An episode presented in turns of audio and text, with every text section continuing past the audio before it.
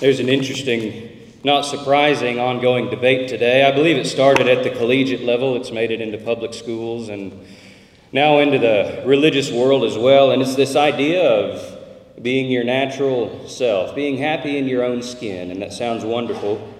The uh, thesis of the movement so goes we wish to desire to we have a desire to demonstrate that behavior, especially bad behavior, is nobody's fault because it is inbuilt into our very being. Therefore, grasp for that natural self, be who you are, make no arguments with yourself, and you will be a more peaceful person for it. Now, these arguments often bleed into religious circles, and many will claim to know God, but they argue that if God didn't want me to be an alcoholic or sexually promiscuous, He would not have created me with those tendencies. And the same argument is made for homosexuality, for dishonesty, profanity, violence, gambling, and any number of other things. That if God had not intended me for me, uh, for me to be thus, then He would not have created me as I am. Now, in contrast to this, please turn your attention to James, the first chapter. We'll begin in verse 22, where the writer says, Be ye doers of the word and not hearers only, deceiving yourselves. He continues, For if anyone is a hearer of the word and not a doer, he's like a man observing his natural face in the mirror, for he observes himself, goes away, and immediately forgets what kind of man he is. Now, this short little concise scripture addresses a universal and daunting truth that those who hear the word of God but don't do it are fooling themselves in regard to their own condition. This word deceive has a simple definition and an even simpler defini- uh, meaning of context that those who claim to know the will of God but don't practice it, or claim to know it but don't do it, reason falsely, and in some cases mislead themselves into a false sense of security. Now, much of this, I believe, has to do with our tendency to forget our own need, to blind ourselves to our lost state, and continue what the writer refers to as our natural face. Those who practice this naturalism believe that their natural state is the proper state, and to change it is in fact not an improvement at all, but it is an indictment of themselves and an insult to their Creator, such as He is.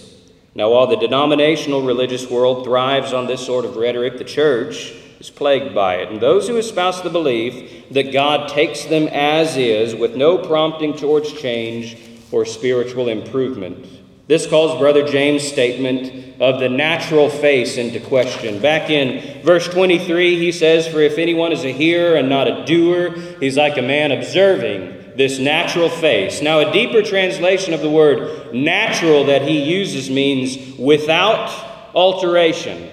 By context and implication, the natural face is not conducive to what God has in mind for his people. And this concept was brought to bear as Paul addresses the topic of inspiration to the early church. He says, 1 Corinthians 2 and verse 14, the natural man doesn't receive the things of God, of the Spirit of God, for they are foolishness to him, nor can he know them because they are spiritually discerned.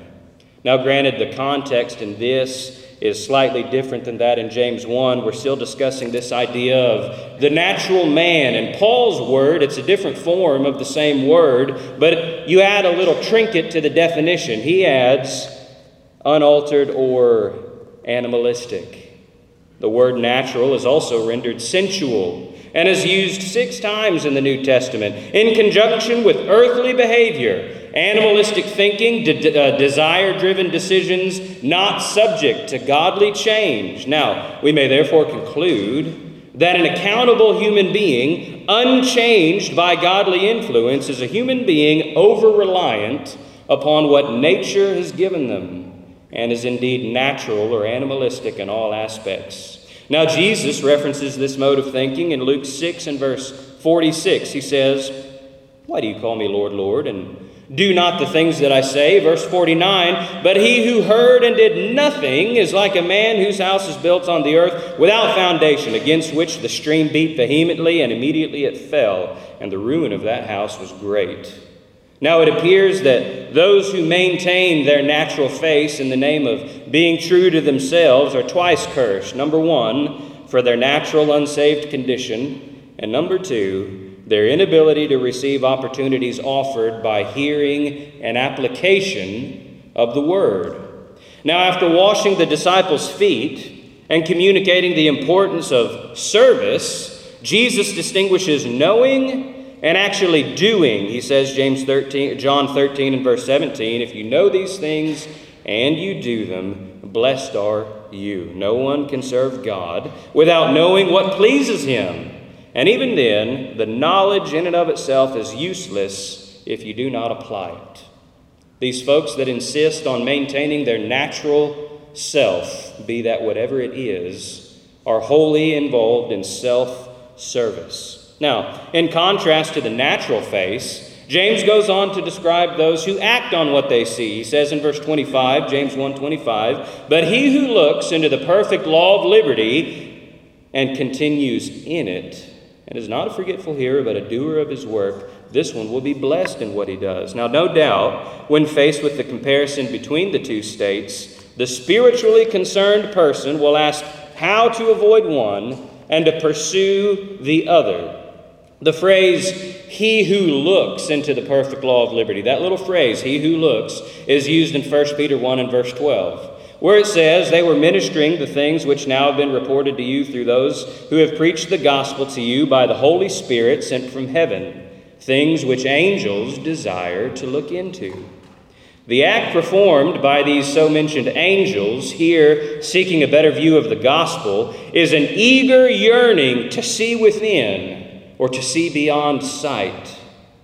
It is with this same anticipation that the spiritually minded person seeks the Lord's will, not a passing glance of half interest, but a serious gaze towards information that the looker may not have, but earnestly and desperately desires. Acknowledgement of our natural face opens us up to the knowledge of ourselves. Now, for those of us who are perhaps grumpier than, than some might wish, perhaps a bit more direct, perhaps more easily inclined towards a bad mood than a good mood, if your face falls to a frown easier than it falls into a smile, and we like to, we can make excuses for ourselves and we can say things like, This is who I am, I'm just growing into my personality, and so on. We can make all kinds of excuses, can't we? That same line of reasoning, however, applies to any such ungodly thing. The Lord is a Lord of change, righteous change, legitimate change, not doctrinal, but personal. Both the naturally and the spiritually minded see themselves as they are. The difference is one recognizes wherein change should take place and acts upon them. Blessed are those who hear these sayings of mine and do them. A truly spiritually minded person is one who acknowledges their own need, their own flaws. Jesus put a very fine point on it in a passage we visited earlier, and we'll expand on it. Uh, Luke uh, 6, verse 46. But why do you call me Lord, Lord, and do not the things that I say? Verse 47. Whoever comes to me and hears these sayings of mine and does them, I will show you who he is like. He's like a man building a house who dug deep and laid the foundation upon a rock. And when the flood rose, the stream beat vehemently against that house, and he could not shake it, for it was founded on the rock. One may have faith, perhaps developed faith, but without action, dare I say, works these deeds required to legitimize that, legitimize that faith count for nothing. Our Lord equated one who has faith and follows through with it as a person whose foundation is solid and can withstand the inevitable storms of life that were frequently being tossed. Now then, I would think that that would serve as practical application to those who live in a physical world where depression and concern and heartache is not infrequent those who acknowledge their spiritual flaws when they look in the mirror are equipped to deal with these situations that often occur, that cannot be avoided, but can be dealt with. Now, the funny thing about one's natural face, even after you change according to your appearance, you may always regress back to your supposed natural state. The world would applaud you for that. Don't let anybody tell you that your imperfections are a problem. That's what they will often say. Now, this perfect law of liberty not only demands action, but it demands consistent action. We see examples through this all through Scripture. One of the most popular ones is 2 Peter, the first chapter. Add to your faith virtue, add to that knowledge, add to that patience, and so on. You're consistently adding godly characteristics to your personality, to your living, to your habits. You're consistently working towards these things. Now, such adding, such action is not is only done by serious and honest self examination in the spiritual mirror recognizing the natural face and being willing to change it. Our Father is a God of spiritual change for the better. Ephesians 4 and verse 20.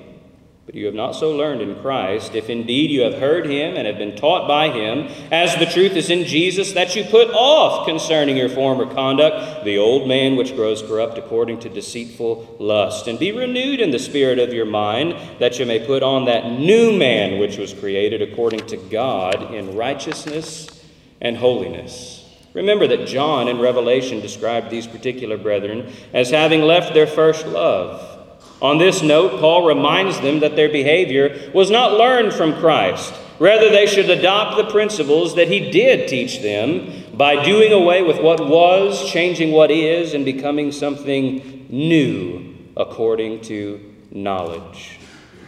Now, James 1 and verse 21 Therefore, lay aside all filthiness and overflow of wickedness, and receive with meekness the implanted word, which is able to save your souls. There are two words here in James 1, verse 21, that I want to zero in on. First of all, he says the word receive. Simply put, that means gladly welcome, accept with all gladness and joy. But then there's this other one receive the implanted word. What does that mean? Well, part of it's fairly obvious. The literal definition is planted or ingrown, but there's another word in that definition you need to consider too planted, ingrown, or natural. Now, it may seem odd to find this word natural used in this context after spending so much time warning against the natural face. But once we begin to obey the Lord, once we've been obedient, once we implant the word within our minds and in our hearts, his precepts, become natural. To the spiritual person, the instructions of God become second nature, natural to that godly individual. The Word of God is a natural course to those who will willingly and actively seek and put on righteousness. Don't ignore the natural face with its flaws. Change it towards righteousness and allow God's will to grow and develop from within.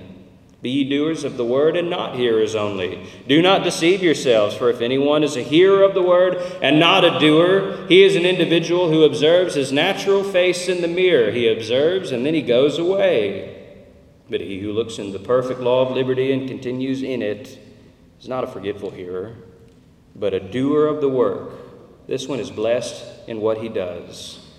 See yourself and be a doer.